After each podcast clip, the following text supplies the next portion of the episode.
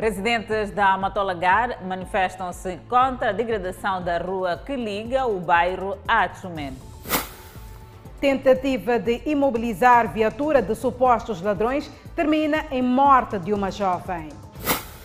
Filho do empresário raptado regressa ao convívio familiar. Combate ao terrorismo e à criminalidade entre os principais desafios da Polícia da República de Moçambique.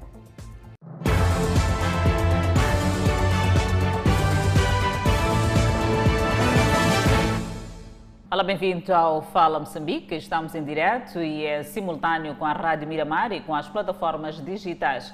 Residentes do bairro da Matola Garo observam manifestação desde sexta-feira contra o estado precário da rua que liga o bairro a Tchumene. Com efeito, bloquearam a rua impedindo assim a circulação de viaturas no local. É assim em toda parte ao longo da rua que liga Matola Cara a Tchumene 2 árvores e outros objetos ganharam nova cor, a cor castanha da poeira. A poeira tem como origem a estrada terra batida e os residentes apontam os caminhões como principais culpados. Nós passamos mal com esta via. Nós que vivemos perto da estrada, até a roupa que lavamos, a poeira suja. Porque nós não temos estrada aqui. Não arranja estrada, os caminhões estão a, estão a estragar a nossa estrada. Não é que as caminhão não precisamos, estamos a precisar de caminhão, mas com uma boa estrada. A situação, segundo os moradores, já está a provocar problemas de saúde. Constipação, nem as crianças passam mal aqui. As crianças ficam doentes, medicas as crianças e é, continua a mesma coisa. A estrada. A situação da estrada nos preocupa. Minha casa é ali.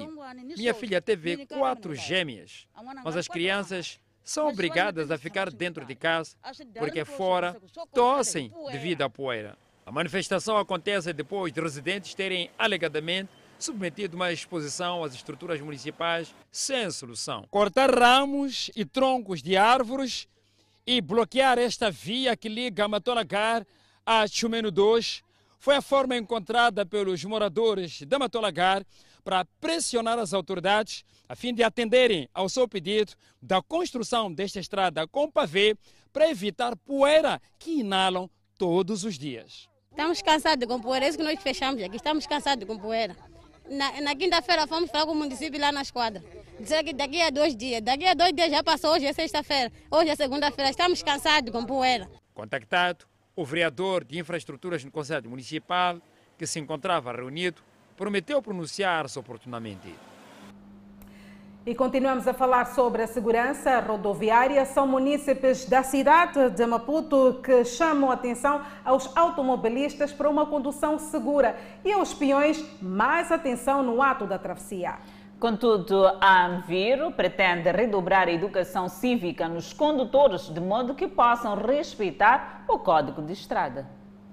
Tomé utente frequente da Avenida 25 de Setembro, viu-se a levar mais tempo na sua travessia devido ao fluxo de viaturas naquela via. O não funcionamento dos semáforos na via pública é também um dos fatores de acidentes rodoviários. Pelo menos quatro minutos à espera que os automobilistas parassem para que os peões atravessassem.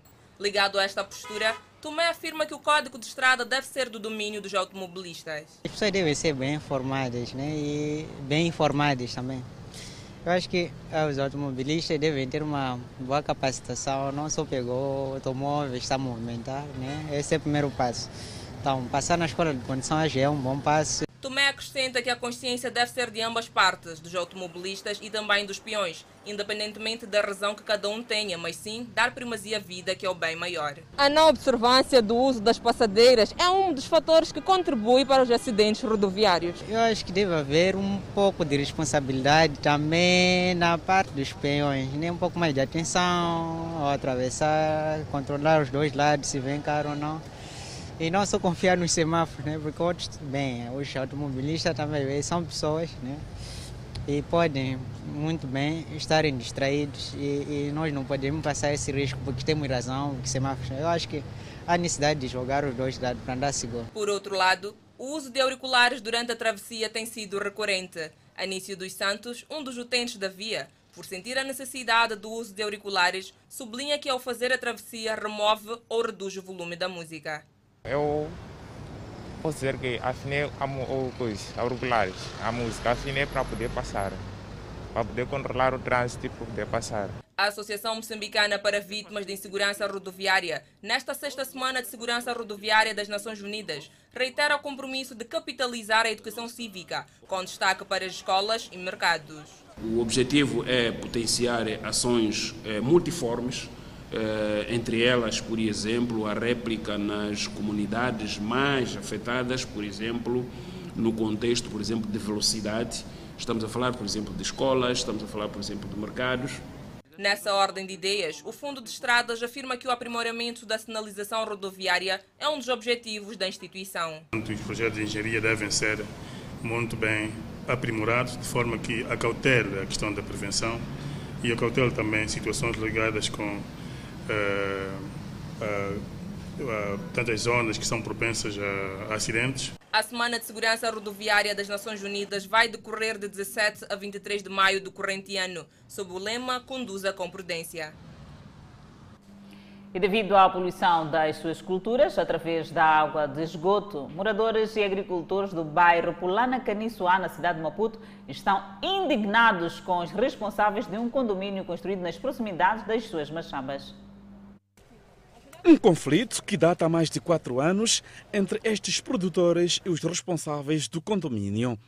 Os camponeses adiantam que já houve diálogos entre as partes, mas tudo não passou de uma falsa promessa. Destas machambas localizadas aqui no bairro Polana Caniço A, concretamente no quarteirão 71, saem diversos produtos agrícolas com destaque para hortícolas que servem de base de sustento de muitas famílias dos praticantes desta atividade, não só como também vários agregados familiares e mercados da capital moçambicana. Só que, segundo os proprietários destas atividades, o produto já não tem mais saída por alegadamente as águas negras que são escoadas através deste edifício. Os produtores indignados pedem a intervenção de quem de direito para resolver este impasse entre os agricultores e os moradores deste condomínio. Nós desde 2000, 2000 estamos aqui a cultivar. Só que desde que construíram esse prédio aqui, de 2017, nós todos os dias agora estamos com comer sujidade. Pessoas já nem compram couve não estão a vir comprar couve, porque os couves estão a ver, está a ver mesmo, mesmo as pessoas que estão a passar aqui, estão a dizer que ah, aqui tem está sujidade, tem sujidade esse, esse couve aqui, já as pessoas não estão a comprar. Esse problema reuniu com o gerente de prédio três vezes. O último reunião, ele nos dissemos que não vai terminar mais despejar água suja aqui nessa nossa vala mas com tudo isso era mentira, ainda continua. Tira o tubo de 21 ou 22 para despejar o sujo aqui. Uma situação que também chega a incomodar os moradores vizinhos do prédio, testemunhada por este trabalhador. Sim, eu confirmo com a situação que está a acontecer aqui, porque as guardas daqui abrem essa coisa de água uma hora, duas horas, até quatro horas. Para além de prejudicar os machambeiros, essa sujidade enche-se na rua. Uma vez que essa rua está cheia de covas, os carros que passam aqui são prejudicados, nós os moradores com esse cheiro não estamos a aguentar, é tudo isso aí. Tentativas de ouvir os representantes do condomínio redundaram no fracasso, pois os seguranças não permitiram a nossa entrada para colhermos mais informações junto aos moradores do prédio.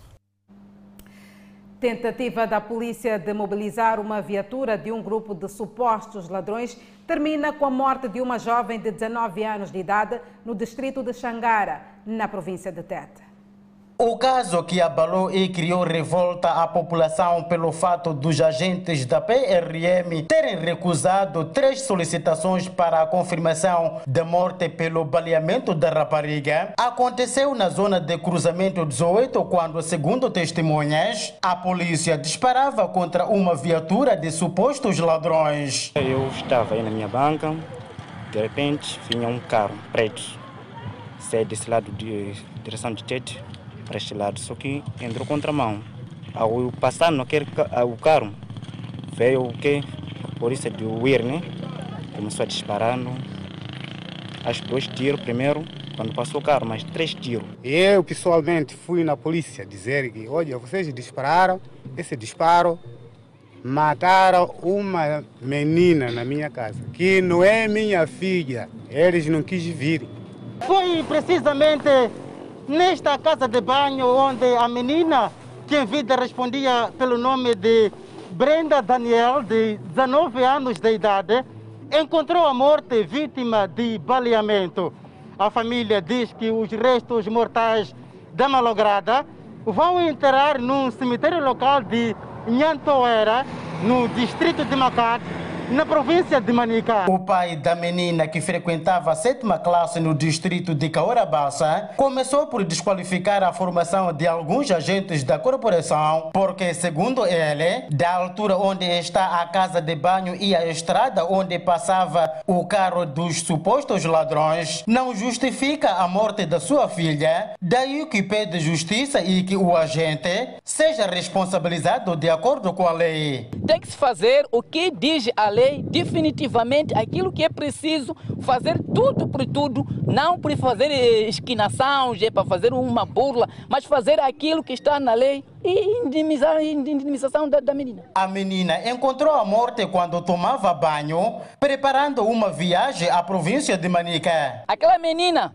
saía de estima a caminho a Chimoio. Quando chega aqui, ela hospedou aqui, esperando o dia seguinte passar para Chimoio. A Polícia da República de Moçambique, em Tete, não entra em detalhes sobre o sucedido, mas diz estar a colaborar com a família para a realização de todas as cerimônias. Nós estamos a tratar do assunto como humanos, não como polícia. O, já, já deixamos o corpo na morgue, agora estamos a tratar questões administrativas para podermos transladar a urna da jovem para a sua província natal, que é Manica. A fúria popular resultou na destruição destas duas infraestruturas policiais e queima de um carro e essas motorizadas. E a população da Matola afirma que um investimento mais robusto para o setor da polícia pode melhorar o combate aos crimes organizados e outros males que enfermam a sociedade.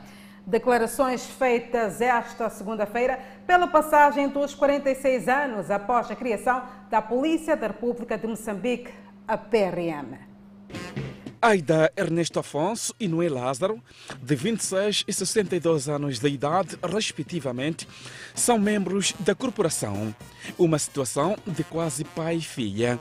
Sendo colegas, ambos dizem-se orgulhosos em fazer parte da resposta aos desafios impostos pelo combate à criminalidade.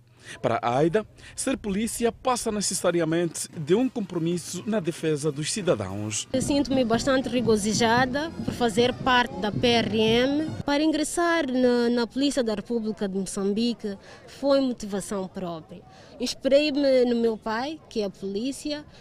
Ele transmitia-me valores que têm a ver com regras de, de bom convívio. Foi essa razão que me inspirou a ingressar à PRM. Lázaro é um dos mais velhos membros da polícia.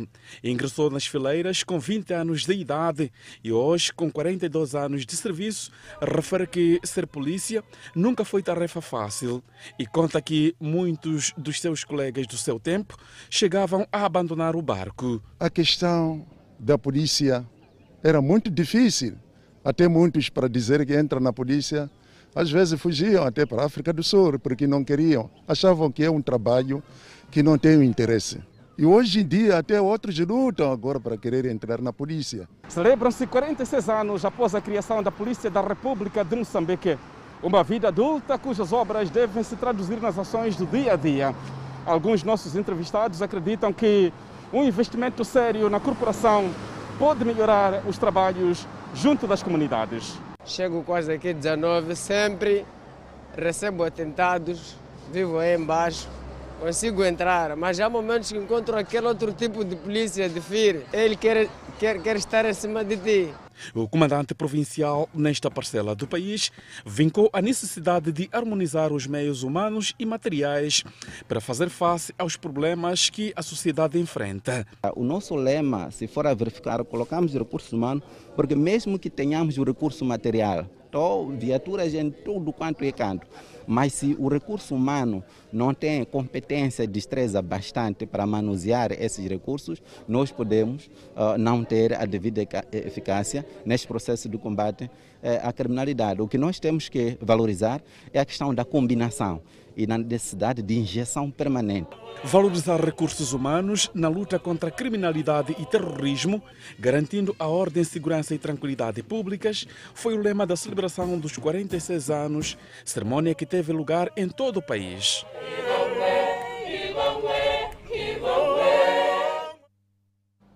E sem intervenção da polícia, já está em convívio familiar o filho do empresário Ramis, raptado no mês passado na cidade de Chimoio. Contudo, o processo de investigação prossegue para neutralização dos sequestradores.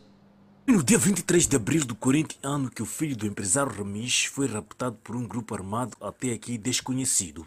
O rapto ocorreu na rua de Mussurizo por volta de 19 horas na cidade de Chimoio. O raptado foi levado após estacionar sua viatura na sua residência. E esta segunda-feira, o comandante da PRM Emanica disse que Dipish Ramis já está no convívio familiar após uma negociação entre a família e os raptores. Bom, apesar de, de ter acontecido, eh, a vítima encontra-se no, no convívio familiar. Simões disse que a grande preocupação para resgatar os raptados reside na falta da colaboração entre os familiares da vítima, PRM e o Cernic.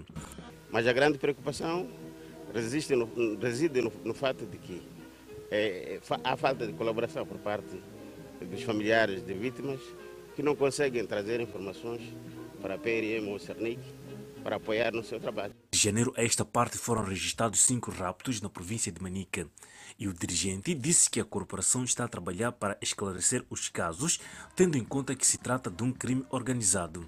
A polícia está a trabalhar, como vocês podem perceber, quando se fala de rapto, trata-se de um crime organizado. E os malfeitores ou os miliantes procuram todas as formas de estudar o ambiente para lograr seus intentos. E esse trabalho não é fácil, mas até, até agora a polícia está atenta para esclarecer. Os ataques armados na zona centro também mereceram destaque na cerimônia da comemoração do 46º aniversário da criação da PRM.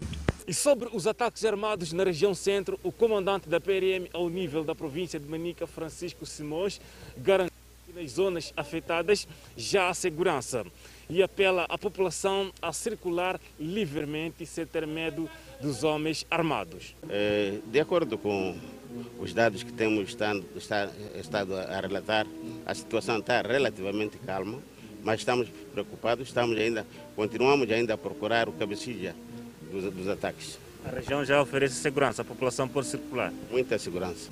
E os elementos da polícia garantiram trabalhar a todo vapor para manter a ordem, segurança e tranquilidade públicas em zonas onde os homens armados semeiam terror. A PRM está preparada para todos os casos. Por isso somos chamados para garantir a ordem, segurança e tranquilidade pública. Estamos expostos em todo o canto do país e abertos para fiscalizar todo tipo de viaturas neste, neste sentido é para conseguir é, localizar os insurgentes, sempre imigrantes ilegais, se fazem passar da N6 para a Zona Norte. Sendo assim, estamos lado a lado a trabalhar nesse sentido. No Dia da Polícia em Manica foram condecorados e promovidos 73 membros da PRM pelo reconhecimento do seu trabalho. E o presidente da República, Felipe Jacinto Nunes, manteve hoje um encontro com o presidente do Conselho de Administração da Petrolífera Total no quadro da visita de trabalho que efetua a República Francesa. O PCA da Total assegurou que a multinacional está muito empenhada em manter o seu projeto em Moçambique. Orelfo Lapuchek está posicionado para uma análise mais profunda desta visita. Orelfo Lapuchek, boa noite. Muito boa noite, Danissa. Muito boa noite, Adelaide. De facto, é isso trata-se de um dia importante, tomando em consideração os últimos acontecimentos na província de Cabo Delgado. Estou a falar do ataque terrorista que teve lugar em março passado em Palma, que obrigou a petrolífera multinacional Total a ativar a cláusula de força maior e assim encerrar as suas operações em Moçambique. O presidente da República, Filipe Nunes, na sua diplomacia, está efetivamente na França, mais precisamente em Paris, desde domingo último, portanto, desde o dia de ontem, onde está a efetuar uma visita de trabalho a convite do seu homólogo francês, Emmanuel Macron, na sua agenda de trabalho. Consta uma vasta lista de encontros estratégicos para o país, tanto mais que Filipe Nunes faz-se acompanhar por ministros de pastas importantes, como é o caso de Economia e Finanças, Adriano Maliano, também de Energia, Recursos Minerais e Energia, Max Tonel, e, obviamente, o Ministério dos Negócios Estrangeiros e Cooperação, Verônica Macambo. Para o dia de hoje, tivemos uma notícia importante que nos chega a partir da terra dos gauleses, segundo a qual a Total reitera o seu compromisso portanto, de manter as operações em Moçambique, assegura então a continuidade das operações do seu projeto de exploração de gás na bacia do Rovuma. Vamos analisar este assunto com mais profundidade com o analista que tenho aqui comigo, Dercy Alfazema, quem desde já saúdo, e vou mesmo colocar, antes de aprofundarmos o ponto ligado a esta, este anúncio que tivemos hoje, como olha efetivamente para a ida de Filipe Nunes para a França, tomando em consideração o contexto de segurança que Moçambique atravessa. Estou a falar da agressão externa de que Moçambique é alvo por conta dos ataques terroristas que visam a província de Cabo Delgado, isso por um lado, mas por outro, as relações comerciais entre Moçambique e França e os interesses de empresas importantes, empresas francesas importantes, como o caso da Total em Moçambique.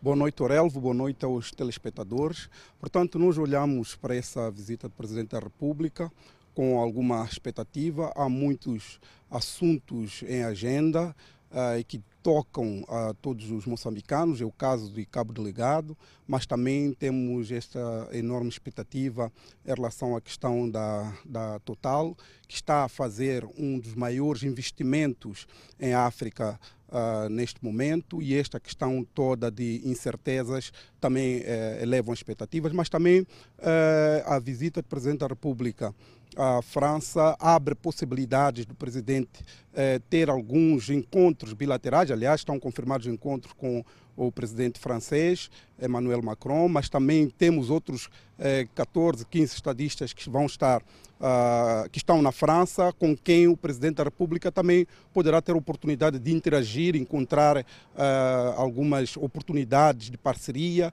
e, sobretudo, também encontrar uh, algumas alternativas para mobilizar mais apoios para a questão do do cabo delegado. Mas o mote principal que está uh, na origem dessa visita é a participação na Cimeira. E a Cimeira nós também esperamos que venham trazer anúncios importantes para poder continuar a estreitar a relação entre África Uh, e França, mas sobretudo no caso particular também apoios específicos que poderão ser canalizados a Moçambique.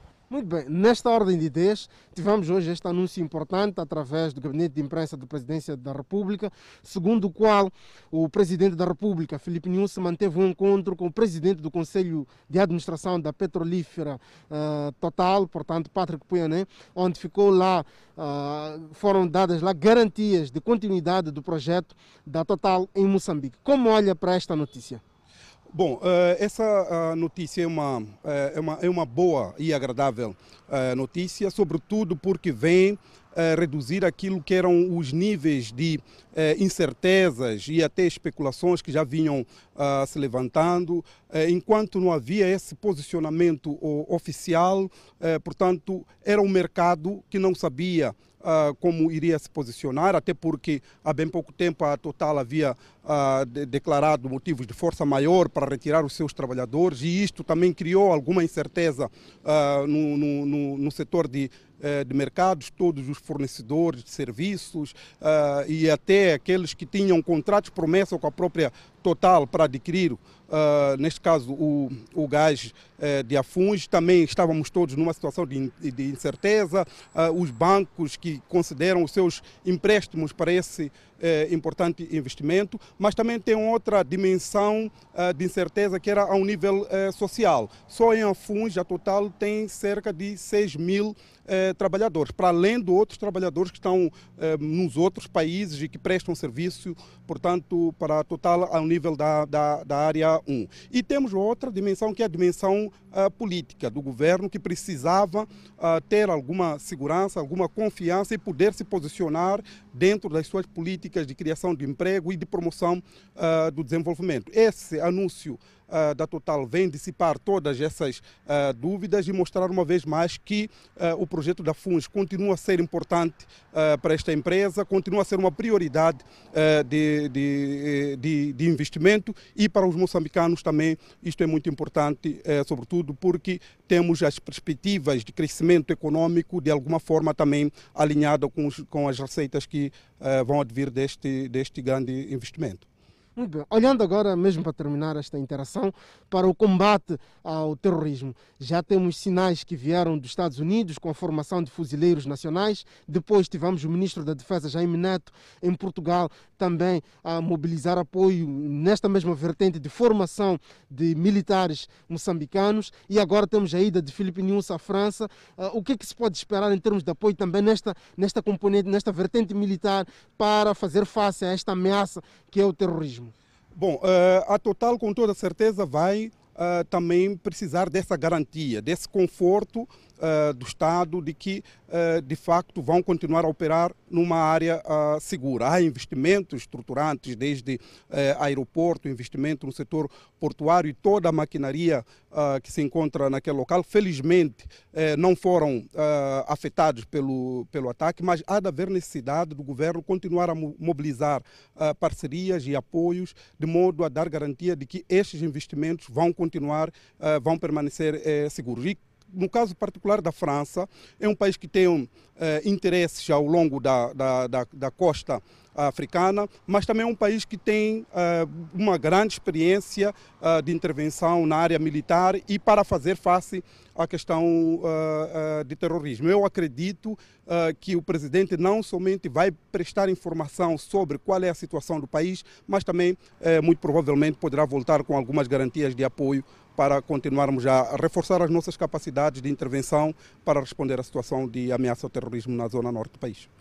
Muito obrigado, Darcy Alfazema. Foi esta então a análise ao pormenor que fizemos deste anúncio que recebemos hoje, vindo de Paris, capital francesa, segundo o qual então a petrolífera Total uh, está, vai manter o seu projeto de exploração de gás na bacia do Rovuma, na província de Cabo Delgado. A nossa interação a partir do Centro Cultural Franco-Moçambicano, uma das expressões da cooperação entre Moçambique e França, aqui na cidade de Maputo, termina por aqui. Devolvemos assim a palavra aos estúdios do Fala Moçambique. É convosco, Danissa e Adelaide. Muito obrigado, Aurelvo Labusek, por esta análise mais profunda, mesmo a propósito da visita do Presidente da República à França.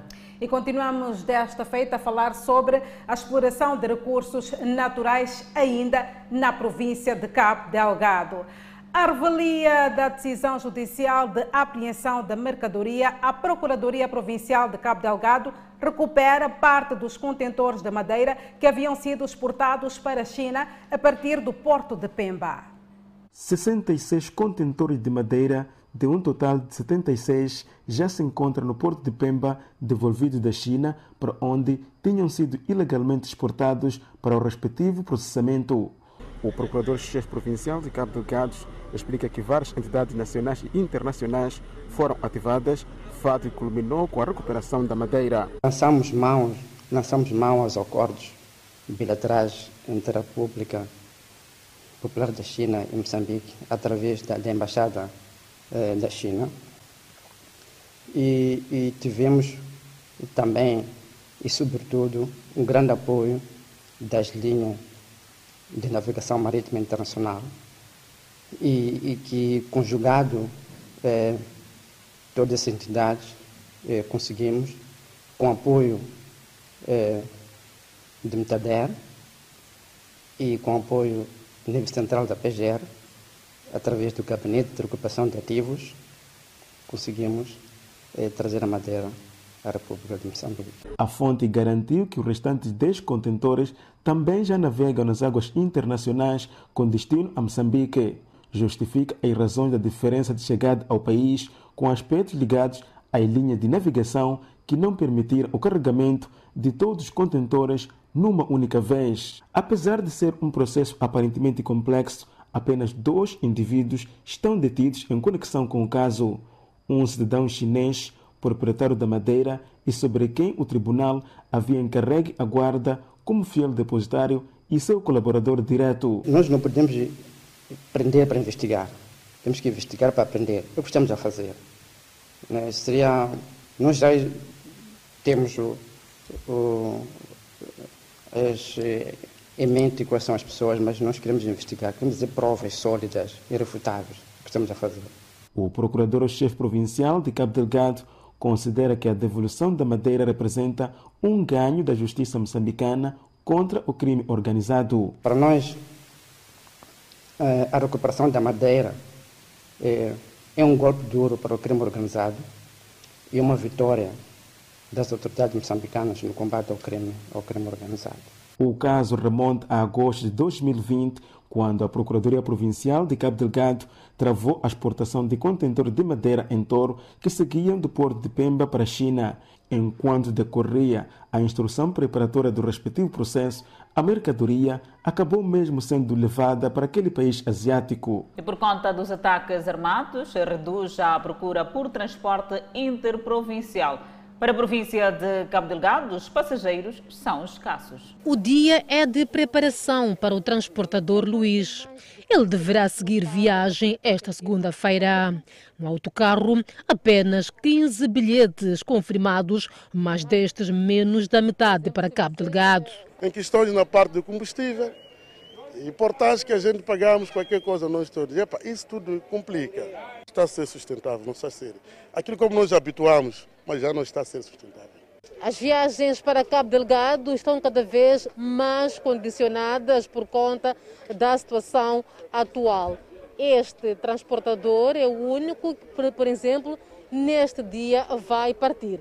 Ele conta que chega a sair com apenas três pessoas com destino a Cabo Delgado. É um negócio que está a retrair transportadores. Transporte para Cabo Delgado em questões na parte de fluxo de passageiro não existe. Só que gente como é que vamos para lá em questões de negócio, então e daqui pode sair com três, quatro passageiros que vão de Cabo Delgado. E pelo caminho que nós também conseguimos Nampula, Mocuba, juntamos até a gente chegamos no destino. Só que de Pemba para cá é um bocadinho normal, porque sai com 10, 12. Sobre essa situação, muita gente sempre está a sair de lá, de volta, né? Para cá. Então consegue 10, 12 direito, 15. Então, já daqui para lá é mais complicado. Daqui, apenas um autocarro parte diariamente com destino a Pemba. Se antes o autocarro de 60 lugares, como este, conseguia preencher todos os assentos, atualmente o cenário é diferente. Por outro, transportadores com destino à zona centro do país estão mais aliviados, mas também reclamam da falta de passageiros. Sim, comparativamente o caminho até por, por enquanto já está normalizada, a situação da estrada já está calma. As pessoas estão a viajar normalmente, só que o que está em causa agora é a escassez de passageiros. Mas quanto ao, ao processo de, da guerra, a estrada está tranquila. A solução para muitos transportadores é a junção dos poucos passageiros em um autocarro para garantir viagem. Por exemplo, este que saiu hoje, saiu, acho que tinha por aí 15 para Nampula. Então é bem possível que eu também saia mais ou menos com esse número amanhã. Hum. Compensa? Epa, não compensa, mas que fazer? Não podemos ficar. Passageiros como Dona Angélica regressam de forma tímida para a viagem à zona centro do país. Sim, agora é confortável para viajar assim. Sim. De antes não. Era muito. Epa, havia muito conflitos. É. E havia também algum medo também da vossa parte? Sim, havia medo, sim. Tínhamos muito medo mesmo. Outro sim, a Associação dos Transportadores da Junta fala de concorrência desleal, fato que dispersa os poucos passageiros. E vamos ter fé de certeza que dias melhores virão. Depois de vários meses de adiamento devido à pandemia da Covid-19, os membros do Comitê Central da Frelimo voltam a reunir-se nos dias 22 e 23 do mês corrente na quarta sessão ordinária. Recinto já preparado para acolher a quarta sessão do Comitê Central da Frelimo, onde serão discutidos diferentes temas relacionados com o futuro do partido. Esta semana nós teremos uh, o ponto mais alto, que é a sessão, a quarta sessão do Comitê Central do Partido Frelimo, que se realiza de dia 22 a 23 de maio de 2021, com uma proposta da agenda sobre número 1, um, relatório da Comissão Política, relatório do Gabinete Central de Preparação de Eleições, relatório do Comitê de Verificação, proposta de plano de atividades do orçamento do partido para 2021, informe sobre aquilo que são as atividades, nesse caso, do programa quinquenal do governo, nesse caso o Plano Econômico e Social 2020 e 2021. O porta-voz da Frelimo, Caifadine Manas, assegura que nos próximos dias 22 e 23 do mês corrente, a reunião do partido vai decorrer com a observação rigorosa do protocolo sanitário para a prevenção da Covid-19, uma reunião sem aglomeração de membros. É verdade que foi uma sessão que teve sucessivos adiamentos por causa da pandemia da Covid-19 é preciso ver que geralmente as sessões do Comitê Central do nosso partido tinham convidados e, e, e, e convidados com, com, com, números altos, iam entre 200 e 300 convidados. Esta sessão apenas estarão os membros do Comitê Central, não terão convidados, não terão convidados porque estamos a olhar e a, a, a, a trabalhar naquilo que são os decretos que o governo aprovou e temos que cumprir rigorosamente mesmo se forem ver a arrumação da sala com os distanciamento, e, cumprir rigorosamente com o distanciamento para que a prevenção do Covid-19 seja também uma realidade dentro aqui dos órgãos do Comitê Central. O partido olha com responsabilidade o desafio de continuar a liderar o processo de governação do país. Estamos com uma representação em todas as províncias de governadores eleitos, todos da Frelimo. Estamos com as assembleias provinciais todas sob domínio da Frelimo. Estamos com uma responsabilidade histórica de continuarmos a dirigir aquilo que são os destinos do nosso, do nosso povo. É verdade que as sessões do Comitê Central da Frelimo avaliam a vida política e social do, do país e é preciso que dentro, havendo, como todos sabemos, a Frelimo é um partido democrático por excelência, e dentro desse processo democrático haverão debates sobre aquilo que é a vida política. Os membros do Comitê Central da Frelimo voltam a sentar-se na mesma sala para discutir o futuro do partido na quarta sessão ordinária, que será realizada no próximo fim de semana na Escola do Partido, no município da Matola. Cresce a onda de criminalidade é o Muim, província de Inhambane. Após cobrar dívida, comerciante nigeriano perde a orelha. Estas são notas informativas para conferir logo a seguir o intervalo. Nós voltamos dentro de instantes. Até já. 46 anos da Polícia da República de Moçambique e o Ministro do Interior exige seleção rigorosa aos candidatos agentes da Polícia da República de Moçambique. Amad Migdat falava durante a cerimónia de patenteamento de oficiais e superintendentes da polícia recentemente promovidos. Passos firmes e sequenciados, acompanhados pela banda da PRM. Afinal, não é um dia comum, são 46 anos de existência. A cerimônia começou com a deposição de coroa de flores na Praça dos Heróis Moçambicanos. Depois, seguiu-se a cerimônia de patenteamento na unidade de intervenção rápida. No total, são 225 superintendentes principais e adjuntos da polícia promovidos em todo o país. O momento é de juramento a imposição de insígnias previamente colocados por conta da pandemia. São 46 anos com olhos postos na formação da polícia a todos os níveis, com vista a fazer face aos desafios da atualidade, como é o caso do terrorismo, do rapto e também de tráfico de pessoas. O ministro do Interior disse que a seleção para os membros da corporação deve ser rigorosa, por forma a evitar infiltrados na polícia. O processo de seleção deve ser muito rigoroso para que não abra espaço para a entrada daqueles que se vêm juntar à corporação com objetivos diferentes do querer e saber servir a pátria. Estes devem ser combatidos ainda na raiz e os que lá floresceram devem ser arrancados juntamente com seus frutos e ramificações. Aos oficiais recém-patenteados e superintendente principal e adjunto da polícia, o desafio lançado é o combate à corrupção. A Polícia da República de Moçambique consubstancia o braço do Estado que vela pela segurança interna, missão esta que deve ser cumprida com zelo, brilho, ética, dedicação, patriotismo e humanismo. Polícia da República que enfrenta desafios para além da formação, construção de infraestruturas, mas também ansiosos pela aprovação da lei da polícia. É um imperativo.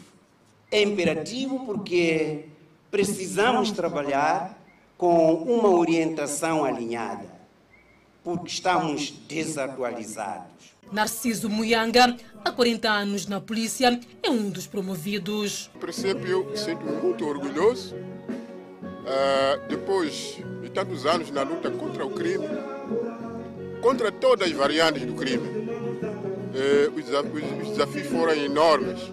O combate cerrado ao crime é o compromisso dos empossados. Reafirmar que eh, na qualidade de membros da Polícia da República de Moçambique, escolhidos para este patenteamento, neste momento, queremos pedir à população para que confie em nós. Ainda na mesma ocasião, foram oferecidas viaturas a alguns comandos da PRM. Residentes nas proximidades da ponte sobre Rinha Noba em Umuin queixam-se da onda de criminalidade que tem se registrado naquela região. Segundo contam, tem sido frequente encontrar corpos a flutuar. Esta é a ponte que separa a cidade de Machixe e o distrito de Umini. No leito do Rinha Nombe, há muitas famílias que aproveitam a baixa praticando agricultura. Senhor Manuel é exemplo disso. Ele e outros agricultores estão preocupados com a onda de criminalidade que tem se registrado nesta zona. A população que vive nesta zona e que pratica agricultura nesta baixa conta que têm sido recorrentes os casos de corpos que são encontrados a flutuar nestas águas por debaixo da ponte.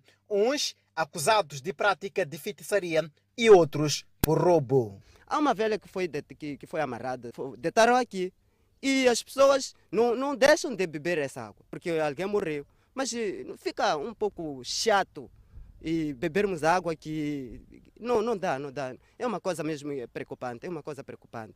Da outra vez, atiraram uma velha mesmo aqui na água. Sim, de lá em cima. Dizem que amarraram aquela velha, depois vieram lhe atirar aqui. O caso mais recente registrou-se este sábado, em que foi visto a flutuar corpo de uma adolescente de quase 16 anos. Vi aqui uma pessoa deitada de barriga na água. Também não sei o que aconteceu. Disseram que ela deitou aqui àquela hora das três e tal. Ela vinha de lá em cima, dizem de zona de Chicunasse. O que aconteceu também não sei porquê. Sim. Perdeu a vida aqui? Perdeu a vida aqui na água mesmo. O senhor Lourenço considera que a falta de iluminação neste lugar pode estar a contribuir para o aumento deste tipo de casos. Mais ou menos aqui estávamos a pedir que, pelo menos por parte de ladrões, porque roubam o gado, que passam daqui, pelo menos haver pelo menos uma iluminação aqui, porque fica muito escuro às vezes à noite. Pessoas têm medo de passar daqui e sim. Então quer iluminação? Queríamos a iluminação aqui na, na, na, ponte, pelo menos. Nós temos aconselhado sempre as pessoas e matar não é solução. Matar não é solução, bater não é solução. As pessoas devem sentar, conversar e pronto, o, o problema acaba. Há bem pouco tempo, os casos de justiça com as próprias mãos eram comuns nesta região. Porém, nos últimos dias, com os apelos das autoridades que têm vindo a repudiar esta prática, nota-se uma redução deste tipo de crime. Está fora de perigo o cidadão baleado no último sábado por um agente do Serviço Nacional de Investigação Criminal na cidade da Beira. Familiares da vítima pedem para que a justiça seja feita. No último sábado, o bairro de Espangueira, na cidade da Beira, acordou com uma certa agitação por conta da multidão que se mostrava revoltada com o agente da Cernic, também residente nesta zona, que baleou com alguma gravidade este cidadão, que responde por Valindo Reginaldo. Nesta segunda-feira, A nossa reportagem deslocou ao Hospital Central da Beira, onde conversou com a vítima, que já se encontra a recuperar da cirurgia depois de ter sido transferida da sala de cuidados intensivos. Valindo conta que na madrugada de sábado, quando fazia-se acompanhar do seu amigo, que por sinal é um membro da polícia, foi interpelado pelo agente do Cernic, que estava sob efeito do álcool. O referido agente do Cernic teria desconfiado do amigo de Valindo como se tratasse de um assaltante. Interpela já no portão da minha casa. Boa noite, boa noite. A gente respondeu boa noite. Quem são vocês? Eu disse, não me conhece, quem sou eu? Disse, esse não conheço. Eu disse, esse é teu colega, esse é guarda, guarda fronteira, na cidade de Maputo. Ele disparou para mim, já no portão da minha casa. A vítima teve perfuração no abdômen, tendo o mesmo projétil atingido o braço, levando-o a ficar inconsciente. Valendo Reginaldo afirma que não compreende a atitude do agente do Cernic, uma vez que é seu vizinho com quem tem boas relações. Saudávamos, tudo, tudo, tudo bem. Não tinha rivalidade com ele. Enquanto Valindo Reginaldo permanece internado no Hospital Central da Beira, os familiares têm se deslocado frequentemente à segunda esquadra à busca de informações relacionadas com o paradeiro do agente. Após ter ocorrido o incidente na madrugada do último sábado, mesmo foi reportado aqui a segunda esquadra no bairro da Ponta Gé, que tem vindo a tratar efetivamente este assunto. A família diz estar indignada pelo facto do tratamento em que o referido agente do Cernic tem vindo a receber por parte da Polícia da República de Moçambique. O detido esteve aqui, fizemos o acompanhamento, acompanhamento, só quando a gente sai, volta no dia seguinte, o detido já não estava lá. E por mentira dele, por falsas declarações, ele diz que negociou com a família. Essa notícia é mentira. Nós queremos a justiça. O Cerniquense fala distanciou-se do comportamento do seu agente, confirma a sua detenção e ainda a abertura de dois processos, sendo criminal e disciplinar, contra o referido agente. Esta é uma atitude do próprio agente e que nós, como instituição, não aceitamos esse tipo de comportamento. Alfeu Citoi fez saber que os relatos que dão conta de que o agente ameaçava e violava mulheres na sua área de residência não constam dos referidos processos, pelo facto das vítimas não terem participado dos casos. Um cidadão de nacionalidade nigeriana ficou sem parte da sua orelha após exigir pagamento de dívida no bairro da urbanização. Orelha desfeita pelos dentes devido à insistente cobrança de dívida no bairro da urbanização em Maputo. Este homem viu a orelha dilacerada pelo conterrâneo nigeriano por não gostar de ser cobrado a dívida resultante do consumo de carne de cabrito no estabelecimento da vítima. Eu estou a pedir ele, estou de me pagar, ele está a negar. Pronto, comecei a me empurrar, comecei a me empurrar, me abusou, nós comecei a empurrar, logo me pegar, usar dente dele, tirar uma ordem. A discussão teria acontecido neste estabelecimento comercial depois das 22 horas. Os dois estavam precisamente neste local.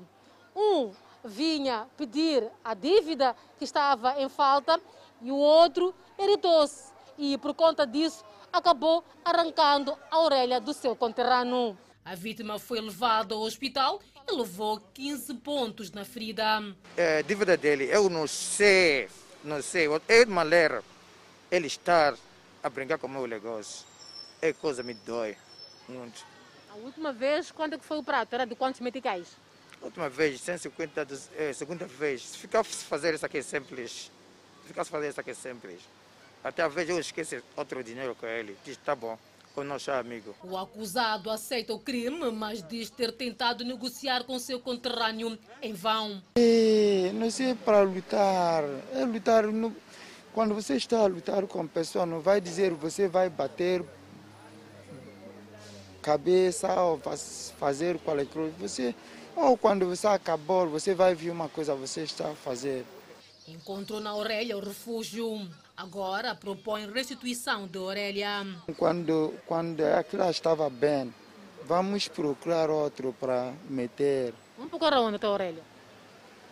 Ele me dizer, vou dizer com o doutor, o doutor dizer, vou meter outro. No mercado Adelina, onde funciona o estabelecimento da vítima, há condenação ao ato. Não, epa, nós ficamos chocados, porque aquela vida nós não habituamos.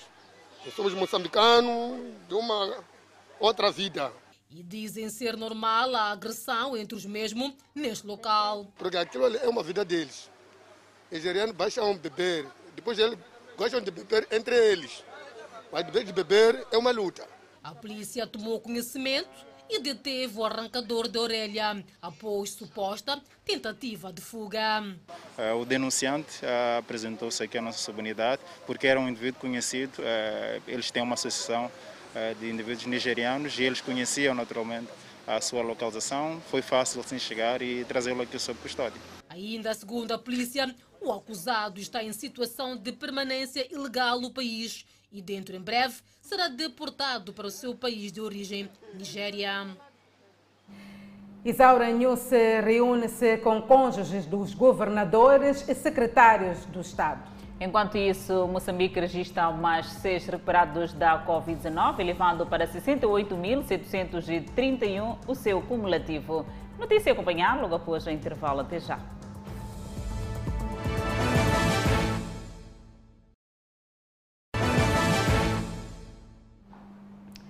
De volta ao Fala Moçambique, a primeira-dama da República, Isaura Nhusse, mantém um encontro de planificação com parceiros dos governadores e secretários do Estado.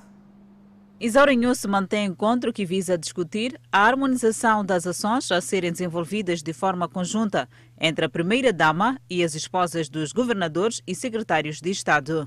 Na ocasião, Isaura News exigiu esforço para a proteção dos grupos vulneráveis, com maior enfoque para as vítimas dos ataques terroristas em Cabo Delgado. O terrorismo, para além de causar mortes de pessoas inocentes, está a obrigar que concidadãos nossos deixem as suas residências habituais à procura de locais com maior segurança, criando uma crise de deslocados internos.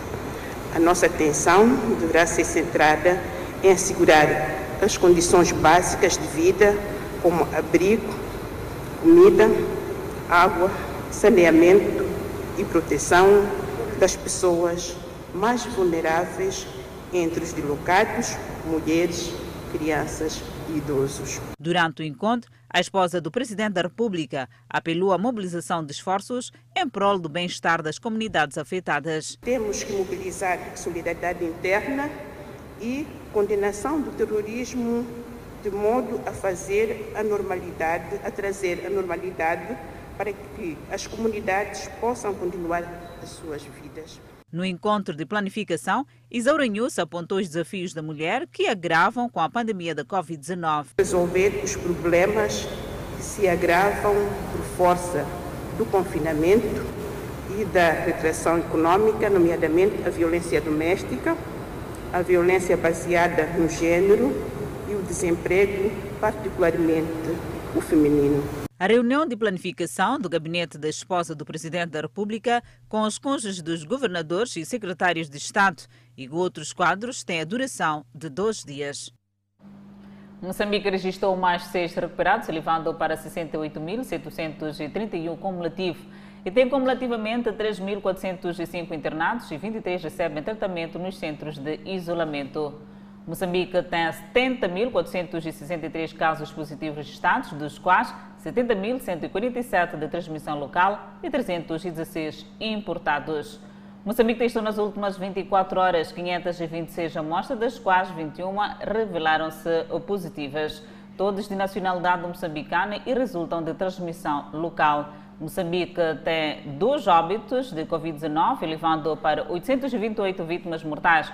O país tem 900 casos ativos devido ao novo coronavírus. Seguimos ainda com a Covid-19. Pois é, Adelaide, após alívio das medidas, a chegada de turistas a Portugal pode aumentar os riscos de contaminação desta pandemia viral, que é o novo coronavírus. É um sinal de que a vacinação está a decorrer a todo o gás. Este fim de semana foram batidos em Portugal recordes de inoculações. Segundo os dados da Task Force, até às 6 da tarde deste domingo foram administradas 191 mil vacinas, estimando-se que até ao final do dia tenha sido alcançada a meta das 200 mil inoculações. Do total de vacinas administradas este fim de semana, mais de 53 mil foram para professores, funcionários e trabalhadores de instituições sociais que concluíram o processo de vacinação, num total de cerca de 62 mil inoculações. A estrutura liderada por Gouveia Melo, disse que no sábado foi registado um novo recorde diário com mais de 129 mil pessoas vacinadas. Apesar do processo de vacinação estar a decorrer a um bom ritmo, o secretário de Estado adjunto da Saúde rejeita dispensar o uso de máscara em pessoas já vacinadas contra a Covid-19. António Lacerda Salles diz que ainda não há robustez científica para tomar essa decisão. A questão foi levantada a semana passada pelo grupo de especialistas que está a apoiar o governo na elaboração de um novo plano de desconfinamento. Com base nos estudos do Centro de Controlo e Prevenção de Doenças, admitiram dispensar o uso de máscaras em pessoas vacinadas quando estiver completa a vacinação dos maiores de 60 anos, mas apenas em situações específicas. Ataques violentos entram na segunda semana na faixa de Gaza. Enquanto isso, o chefe da ONU considera apavorante o conflito no Israel. Notícia de acompanhar logo após o intervalo. Até já. De volta com Fala Moçambique com as notícias internacionais. Foram vistos foguetes a voar pelo céu de Gaza nas primeiras horas desta segunda-feira, quando as hostilidades entraram em uma segunda semana na faixa de Gaza. Pouco depois da meia-noite de segunda-feira, militantes lançaram foguetes nas cidades israelitas de Beersheba e Ashkelon. Testemunhas disseram que aviões israelitas lançaram dezenas de ataques aéreos. Os militares israelitas disseram que um complexo de inteligência do Hamas estava entre os alvos. Imagens captaram vários flashes que iluminavam edifícios no enclave costeiro, enquanto o som de explosões estrondeava pela cidade. Ministério da Saúde de Gaza calculou o número de mortos em 197 no enclave densamente povoado de 2 milhões de palestinos, incluindo 58 crianças e 34 mulheres. Dez pessoas foram mortas em Israel, incluindo duas crianças, disseram autoridades israelitas. Ainda está a evacuar milhares de pessoas de áreas baixas ao longo da sua costa oeste. O ciclone Tauktai, que se formou no Mar da Arábia, já trouxe fortes chuvas e ventos que danificaram casas e arrancaram árvores em partes do oeste e do sul da Índia. O Departamento Meteorológico deste país emitiu um comunicado que alerta que o ciclone provavelmente atingirá a costa de Gurajat. Espera-se que a tempestade atravesse Gurajat com rajadas de vento até 175 quilômetros. Quase 150 mil pessoas tiveram que ser evacuadas de vilas e áreas baixas perto das costas. Instruções foram emitidas para que o processo fosse concluído até domingo. Enquanto o ciclone se movia para o norte, pelo menos seis pessoas morreram nos estados ocidentais de Goa e Karnataka, de acordo com as autoridades e declarações. A agência meteorológica também alertou que pode haver inundação de rotas de fuga. A interrupção dos serviços ferroviários também era esperada até 21 de maio. A Miss México Andrea Messa, de 26 anos, venceu a Miss Brasil e foi nomeada Miss Universo no concurso anual. A noite começou com as 74 Misses a desfilarem e a dançar no palco junto da Miss Universo 2019, a sul-africana Zuzibine Tuss. A cerimônia foi realizada no Semiol Hard Rock Hotel em Casino Hollywood, na Flórida, nos Estados Unidos da América. A mexicana é formada em engenharia de software. Ativista com foco nos direitos e inclusão das mulheres, ela atua fortemente na luta para erradicar a violência de gênero. Ela também faz parte de uma associação de caridade global que arrecada fundos para pessoas em vulnerabilidade social. A concorrente do Miss Universo de Myanmar, Tusa Witwinen, usou o concurso no domingo para pedir ao mundo que se pronunciasse contra a junta militar cujas forças de segurança mataram centenas de oponentes desde que ela tomou o poder em um golpe de 1 de fevereiro. Enquanto desfilava com seu traje nacional, ela ergueu um cartaz que dizia Ore por Myanmar. Fica para trás Miss Universo e seguimos com o secretário-geral da ONU, António Guterres, que diz ao Conselho de Segurança da ONU que as hostilidades em Israel e Gaza foram terríveis e pediu o fim imediato dos combates. Ao abrir a primeira reunião pública do Conselho de 15 membros sobre o conflito, Guterres disse que as Nações Unidas estão a engajar ativamente todos os lados em um cessar-fogo imediato e pediu a eles que permitam que os esforços de mediação se intensifiquem e tenham sucesso.